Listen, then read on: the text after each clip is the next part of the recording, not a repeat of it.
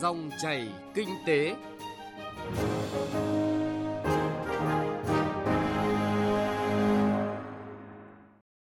Xin chào quý vị và các bạn. Chương trình Dòng chảy kinh tế hôm nay, chúng tôi xin chuyển tới quý vị và các bạn những nội dung chính sau đây. Những điểm mới của Nghị định số 10 của Chính phủ về điều kiện kinh doanh vận tải ô tô. Ưu tiên phát triển thị trường nội địa, tạo động lực cho công nghiệp chế biến nông sản. Chuyên mục Cà phê Doanh nhân là cuộc trò chuyện với doanh nhân Nguyễn Đình Châu Ngọc Quý về kinh nghiệm đầu tư tại châu Phi. Trước tiên là những tin tức kinh tế nổi bật. Hiệp hội Du lịch Việt Nam vừa chính thức công bố liên minh kích cầu du lịch với sự tham gia của 4 địa phương là Phú Yên, Bình Định, Gia Lai và Đắk Lắk. Theo đó, liên minh đã ra tiêu chí du lịch an toàn với dịch COVID-19 với các nội dung như điểm đến du lịch an toàn với dịch, doanh nghiệp du lịch an toàn với dịch, dịch vụ ngủ, nghỉ, lưu trú, vui chơi an toàn, dịch vụ ăn uống, hàng hóa an toàn và dịch vụ vận chuyển khách du lịch an toàn với dịch COVID-19. Kèm theo quyết định này còn có phụ lục kèm theo quy định về đối tượng cách ly, đó là người đến từ hoặc đi qua tỉnh Hồ Bắc Trung Quốc nhập cảnh vào Việt Nam trong vòng 14 ngày kể từ ngày nhập cảnh. Người Việt Nam đến từ hoặc đi qua Trung Quốc trừ tỉnh Hồ Bắc trở về Việt Nam trong vòng 14 ngày kể từ ngày nhập cảnh. Agribank hỗ trợ doanh nghiệp bị ảnh hưởng do dịch COVID-19. Theo đó, Tổng Giám đốc Agribank chỉ đạo các chi nhánh tổ chức giả soát nắm bắt tình hình sản xuất kinh doanh, mức độ thiệt hại của khách hàng vay vốn do ảnh hưởng bởi dịch bệnh, trong đó lưu ý các khách hàng hoạt động sản xuất kinh doanh trong lĩnh vực dịch vụ du lịch, nhà hàng, khách sạn, nông nghiệp, xuất khẩu, đặc biệt là các doanh nghiệp sử dụng nguồn nguyên liệu nhập khẩu và xuất khẩu từ thị trường Trung Quốc có nhiều người lao động người Trung Quốc, các doanh nghiệp đầu mối, các mặt hàng nông sản khó bảo quản, thời gian thu hoạch và tiêu thụ ngắn, các vùng sản xuất hàng hóa lớn như khu vực Tây Nguyên, Tây Nam Bộ, xuyên hải miền Trung. 4 trường hợp không được nhận, chuyển nhượng, nhận, tặng cho quyền sử dụng đất quy định tại Điều 191 Luật Đất đai 2013. Thứ nhất, tổ chức, hộ gia đình cá nhân, cộng đồng dân cư, cơ sở tôn giáo, người Việt Nam định cư ở nước ngoài, doanh nghiệp có vốn đầu tư nước ngoài. Thứ hai, tổ chức kinh tế không được nhận chuyển nhượng quyền sử dụng đất trồng lúa, đất rừng phòng hộ, đất rừng đặc dụng của hộ gia đình cá nhân. Thứ ba, hộ gia đình cá nhân không trực tiếp sản xuất nông nghiệp không được nhận chuyển nhượng, nhận tặng cho quyền sử dụng đất trồng lúa. Thứ tư, hộ gia đình cá nhân không được nhận chuyển nhượng, nhận tặng cho quyền sử dụng đất ở đất nông nghiệp trong khu vực rừng phòng hộ, trong phân khu bảo vệ nghiêm ngặt, phân khu phục hồi sinh thái thuộc rừng đặc dụng. Đà Nẵng vừa mở thầu lại dự án nhà máy nước Hòa Liên sau khi hủy kết quả đấu thầu lần trước về hai gói thầu quan trọng liên quan đến dự án. Chủ đầu tư công trình này vừa tiến hành mở thầu lại Lần mở đóng thầu này ghi nhận xuất hiện thêm hai đơn vị mới tham gia đấu thầu là công ty trách nhiệm hữu hạn thương mại xây dựng Phan Sang, liên danh Tổng công ty đầu tư nước và môi trường Việt Nam, công ty cổ phần xây dựng và lắp máy Trung Nam, Trung tâm công nghệ hạ tầng kỹ thuật và môi trường đô thị, công ty cổ phần thủy công Dự kiến gói thầu sẽ được khởi công chậm nhất vào ngày 29 tháng 3 năm nay và dự kiến hoàn thành vào tháng 6 năm 2021.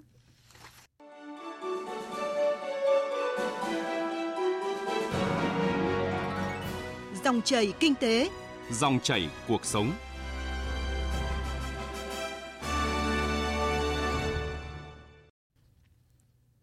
Thưa quý vị và các bạn, Chính phủ vừa ban hành Nghị định số 10 ngày 17 tháng 1 năm 2020 quy định về kinh doanh và điều kiện kinh doanh vận tải bằng xe ô tô.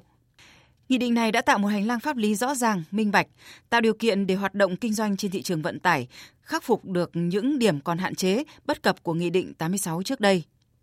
Trong chương trình dòng chảy kinh tế hôm nay, chúng tôi chuyển tới quý vị và các bạn những thông tin cập nhật về nội dung này qua phân tích những điểm mới của Nghị định số 10 của Chính phủ với mục tiêu kinh doanh vận tải minh bạch và hiệu quả. Mời quý vị và các bạn cùng nghe đánh giá về vai trò của việc ban hành Nghị định số 10-2020 đối với hoạt động kinh doanh vận tải. Nhiều chuyên gia cho rằng nghị định mới lần này đã nêu rõ các khái niệm về kinh doanh và điều kiện kinh doanh vận tải bằng xe ô tô. Đồng thời, nghị định này cũng đã giải quyết được những hạn chế vướng mắc rất cơ bản của Nghị định 86 trước đây. Trước tiên, Nghị định 10 đã xác định rõ về khái niệm kinh doanh vận tải, đó là những đơn vị điều hành phương tiện đồng thời với điều hành người lái xe. Tiếp đó là doanh nghiệp này có quyền quyết định giá cước vận tải, thì đây chính là những đơn vị kinh doanh vận tải. Nghĩa là đối với những đơn vị kinh doanh vận tải truyền thống như lâu nay thì chúng ta có cơ sở để xác định rõ người chịu trách nhiệm duy trì các điều kiện hoạt động kinh doanh vận tải này. Đây là những nội dung rất cơ bản đã được quy định trong nghị định mới để đảm bảo hoạt động hiệu quả, công bằng, tránh lách luật như trước đây. Tiếp đó, Nghị định 10 quy định một cách cụ thể rõ ràng chi tiết hơn đối với điều kiện kinh doanh vận tải của loại hình kinh doanh vận tải khách theo hợp đồng, xe hợp đồng. Điều này là thay đổi cơ bản so với trước đây vì quy định về kinh doanh vận tải khách theo hợp đồng trước đây rất đơn giản, lòng lẻo về điều kiện kinh doanh vận tải. Điều này đã gây tranh cãi phản ứng rất mạnh giữa loại hình kinh doanh vận tải khách theo hợp đồng và loại hình kinh doanh vận tải khách theo tuyến cố định. Điểm mới tiếp theo là nghị định này quy định rõ ràng cụ thể hơn về việc kinh doanh vận tải là phải thúc đẩy việc sử dụng công nghệ thông tin trong quản lý. Trong trao đổi thông tin giữa các cơ quan quản lý nhà nước như Bộ Giao thông Vận tải với các bộ tài chính hay giữa Bộ Giao thông Vận tải với Bộ Công an, mục đích là quản lý về trật tự an toàn giao thông tốt hơn, xử lý vi phạm triệt để hơn so với trước đây. Điều đặc biệt quan trọng sẽ giải quyết được khi nghị định này được triển khai trong cuộc sống, đó chính là yếu tố quản lý nhà nước về thuế sẽ chặt chẽ hơn. Nghĩa vụ nộp thuế của các doanh nghiệp sẽ được quản lý điều hành và tạo sự công bằng giữa các loại hình kinh doanh vận tải trên thị trường, nhất là trong bối cảnh cạnh tranh gay gắt hiện nay.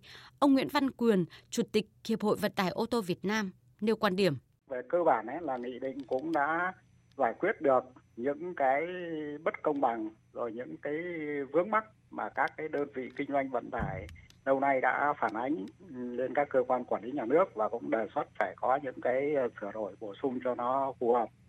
Thế thì về trách nhiệm của Hiệp hội Vận tải ô tô Việt Nam chúng tôi đấy thì chúng tôi cũng ờ, tích cực tham gia cùng với các cơ quan quản lý nhà nước để tuyên truyền phổ biến, hướng dẫn việc ờ, thực hiện cái nghị định năm này. Theo yêu cầu của chính phủ, chịu trách nhiệm triển khai Nghị định 10-2020 trước tiên chính là Bộ trưởng, Thủ trưởng cơ quan ngang bộ và Chủ tịch Ủy ban Nhân dân của các tỉnh, thành phố trực thuộc Trung ương, các cá nhân và doanh nghiệp hoạt động trong lĩnh vực này. Trong đó, việc phổ biến các quy định của nghị định mới cần được các cơ quan đơn vị của Bộ Giao thông Vận tải sớm triển khai rộng rãi kịp thời để đảm bảo thông tin nhanh chóng có thể thực hiện thành công Nghị định số 10-2020 của Chính phủ. Xác định chính các doanh nghiệp là chủ thể quan trọng, Bộ trưởng Bộ Giao thông Vận tải Nguyễn Văn Thể yêu cầu các cơ quan, đơn vị của ngành cần khẩn trương tổ chức hội nghị trực tuyến để phổ biến nội dung của nghị định tới cộng đồng doanh nghiệp. Trách nhiệm của chủ doanh nghiệp là rất lớn. Nghị định cũng đã quy định thì nên chăng nên chăng là các anh phải tổ chức một hội nghị triển khai toàn quốc cho toàn bộ các cái chủ doanh nghiệp 170.000 xe hoạt động vận tải đây. Thông báo mời cho họ về tập trung vào các cái tỉnh hết toàn bộ. Rồi mình triển khai trực tuyến là từ ở Hà Nội mình triển khai trực tuyến. Quản lý như thế nào để để cho chủ doanh nghiệp ta cảm thấy là trách nhiệm của họ. Trong năm 2020 này, yêu cầu đặt ra là phải triển khai đồng bộ các nghị định quan trọng về quản lý vận tải. Do vậy, rất cần các ngành các cấp cùng thông tin tuyên truyền và thực hiện nghiêm vì điều này mang lại sự an toàn hoạt động vận tải trên toàn quốc, tạo môi trường kinh doanh lành mạnh cho lĩnh vực vận tải. Thưa quý vị và các bạn, cuối tuần trước, Thủ tướng Chính phủ Nguyễn Xuân Phúc đã chủ trì hội nghị trực tuyến với 63 tỉnh thành về thúc đẩy phát triển công nghiệp chế biến nông sản và cơ giới hóa nông nghiệp. Trong chương trình Dòng chảy kinh tế hôm nay, chúng tôi tổng hợp những nội dung chính từ hội nghị này. Thủ tướng Chính phủ Nguyễn Xuân Phúc cho rằng hội nghị trực tuyến có quy mô toàn quốc với sự tham gia của 63 tỉnh, thành phố và các công ty tập đoàn lớn trong nông nghiệp. Vì vậy, phải bàn vấn đề thiết thực vì sao chưa làm tốt cơ giới hóa, vì sao có địa phương làm tốt, có địa phương chưa làm được. Mặc dù chúng ta ban hành nhiều chính sách cho lĩnh vực này nhưng chưa tập trung. Vậy tới đây, nhà nước cần tập trung vào chính sách nào được coi là cú đấm thép của nhà nước để tháo gỡ vướng mắc, phát triển công nghiệp cơ giới hóa và chế biến nông sản tốt hơn nữa. Theo đó, xuất khẩu nông sản rất quan trọng nhưng thị trường trong nước gần 100 triệu dân càng quan trọng mà nếu không quan tâm, không lo thị trường trong nước thì sẽ là thiếu trách nhiệm với người dân. Vậy cần có chính sách biện pháp gì để tháo gỡ cho chế biến, nhất là chế biến sâu, cho cơ khí hóa? Khi mà hiện nay số lao động nông nghiệp còn đông, chủ yếu làm thủ công, mức độ cơ giới hóa còn thấp nên năng suất thấp. Theo Bộ Nông nghiệp và Phát triển Nông thôn, trong 10 năm trở lại đây, cơ giới hóa nông nghiệp và công nghiệp chế biến nông sản của nước ta đã có những bước phát triển đáng kể. Hệ thống công nghiệp chế biến nông sản có công suất thiết kế khoảng 120 triệu tấn nguyên vật liệu nông sản một năm đã được hình thành. Công nghệ chế biến nông sản Việt Nam đã đạt mức độ trung bình của thế giới. Một số ngành hàng có công nghệ và thiết bị chế biến tương đối hiện đại mang tầm khu vực và thế giới như chế biến hạt điều, cà phê, lúa gạo, tôm, cá tra. Tuy vậy, vẫn còn nhiều tồn tại hạn chế như nhiều cơ sở chế biến của nhiều ngành hàng có tuổi đời trên 15 năm, chiếm trên 70% với thiết bị cũ, công nghệ lạc hậu, năng suất thấp, sản phẩm chế biến chủ yếu vẫn là sơ chế có giá trị gia tăng thấp. Mức độ cơ giới hóa trong sản xuất nông nghiệp một số khâu còn thấp chưa toàn diện. Trình độ trang bị máy động lực còn lạc hậu, hầu hết các máy làm đất công suất nhỏ chỉ thích hợp với quy mô hộ và đất manh mún. Chính vì vậy, Bộ Nông nghiệp và Phát triển Nông thôn phấn đấu đến năm 2030 đưa công nghệ chế biến nông lâm thủy sản Việt Nam đứng trong số 10 nước hàng đầu thế giới là trung tâm chế biến sâu và logistics nông sản toàn cầu. Đồng thời có đủ năng lực chế biến đáp ứng yêu cầu của sản xuất nông nghiệp. Mục tiêu Việt Nam phải đẩy mạnh nâng cao năng lực công nghiệp chế biến nông sản và thúc đẩy cơ giới hóa trong nông nghiệp. Đây là nội dung căn bản góp phần nâng cao giá trị gia tăng và phát triển bền vững cho nông sản. Lắng nghe ý kiến kiến nghị của các doanh nghiệp nông nghiệp lớn, đại diện các hiệp hội, Thủ tướng Nguyễn Xuân Phúc đề nghị các địa phương doanh nghiệp, các bộ ngành cần tiếp thu, vận dụng phù hợp, tháo gỡ, tạo điều kiện cho hộ nông dân, hợp tác xã, doanh nghiệp có điều kiện tiếp cận nhiều hơn nữa về cơ giới hóa và đẩy mạnh chế biến nhằm đón thời cơ mới của một đất nước nông nghiệp có nhiều lợi thế, bởi vai trò của các doanh nghiệp tư nhân, nhất là hợp tác xã, có đóng góp rất lớn trong ngành nông nghiệp. Thủ tướng đặc biệt nhấn mạnh vai trò của thị trường nội địa trong thời gian tới, xem đây là ưu tiên hàng đầu để người tiêu dùng có sản phẩm nông thủy sản chất lượng đảm bảo sức khỏe của người dân Việt Nam.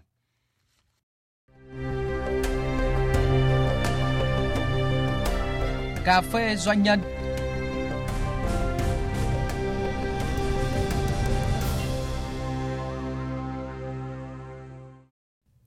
Thưa quý vị và các bạn, phóng viên Đài Tiếng Nói Việt Nam đã gặp gỡ doanh nhân Nguyễn Đình Châu Ngọc Quý, trưởng ban đầu tư và kinh doanh phòng thương mại và công nghiệp Mozambique, cũng khá tình cờ khi chị tham gia chuyến công tác cùng các doanh nhân và phòng thương mại Mozambique về Việt Nam.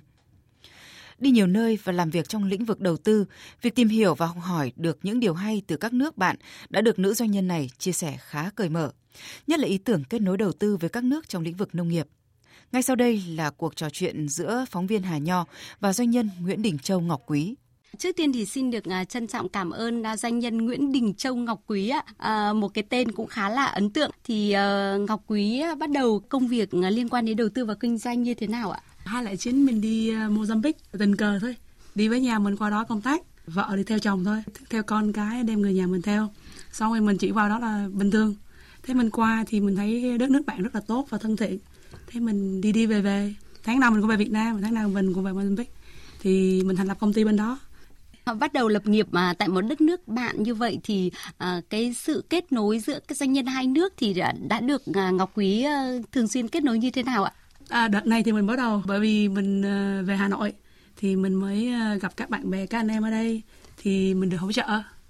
Cả tuần này mình đang tiếp xúc rất là nhiều doanh nghiệp thì mình thấy rất là tiến triển tốt À, ví dụ như tuần này nhá, mình ký hợp đồng với lại IMC là doanh nghiệp gọi về thực phẩm chức năng và làm về uh, dựa. Mình nghĩ chắc họ cũng có tiếng ở Việt Nam và vài doanh nghiệp đa số là về nông nghiệp, thuốc men, thực phẩm chức năng, uh, đường xá xây dựng và theo kế hoạch thì tới đây thì uh, doanh nhân Nguyễn Đình Châu Ngọc Quý sẽ có những cái dự định như thế nào để kết nối doanh nhân hai nước với nhau ạ? Cũng may mắn mình làm việc với lại phòng thương mại VCCI và mình cũng làm việc với à, bên bác đại sứ Việt Nam của Mozambique ở đây. Thì bác cũng hướng dẫn rất là nhiều. Rồi mình được gặp bên uh, công ty mà trung tâm về mà đào tạo uh, an ninh á. Với chung nước nước bạn với mình là giống nhau kể cả con đường mình đó cũng có con đường Hồ Chí Minh giống như mình. Thì họ đánh giá Việt Nam là một trong những uh, đất nước gọi là hữu nghị cực kỳ tốt họ cử người sang và mình đi tất cả các nơi. Mọi người đều biết Mozambique hết. Xuất phát từ cái sự thân thiện đấy ạ thì à, à, Ngọc Quý có nhìn thấy rằng là giữa người Việt Nam và Mozambique thì sẽ có thể là hợp tác à, để đầu tư kinh doanh trong lĩnh vực nào nhiều nhất ạ? À, nông nghiệp. À. nông nghiệp mình thấy là nước bạn rất là tốt. Ví dụ về đánh bắt cá thì mình ở đó nhé cá thì họ đánh bắt theo mùa. Còn à, về nông nghiệp thì đất họ cực kỳ tốt. Cái gọi là tài nguyên của họ rất là tốt thì mình nghĩ là nông nghiệp rất là tốt. Và cơ sở hạ tầng nói chung là họ giống như mình cách đây 50 năm trước và họ phát triển tốt. Họ giống như một đất nước Caribbean nhỏ như mình thấy á. Trước khi mình đi châu Phi mình nói châu Phi nó khó khăn lắm. Nhưng khi mình qua thì mình thấy Maputo nó đẹp lắm. À, và điều gì ạ mà Ngọc Quý học được từ những cái doanh nhân người Mozambique? Họ thư giãn hơn mình. Làm việc xong là họ nhảy và ca hát. Họ vui vẻ hơn mình nhiều. Họ không có căng thẳng áp lực Thế thì tiêu chí trong kinh doanh của những doanh nhân người Mozambique với Việt Nam thì có cái điều gì gần gũi ạ? Nói chung là đối với họ Việt Nam là ưu tiên cực ừ. kỳ. Họ ưu tiên doanh nghiệp Việt Nam bởi vì Việt Nam mình có bác sĩ bên đó nè.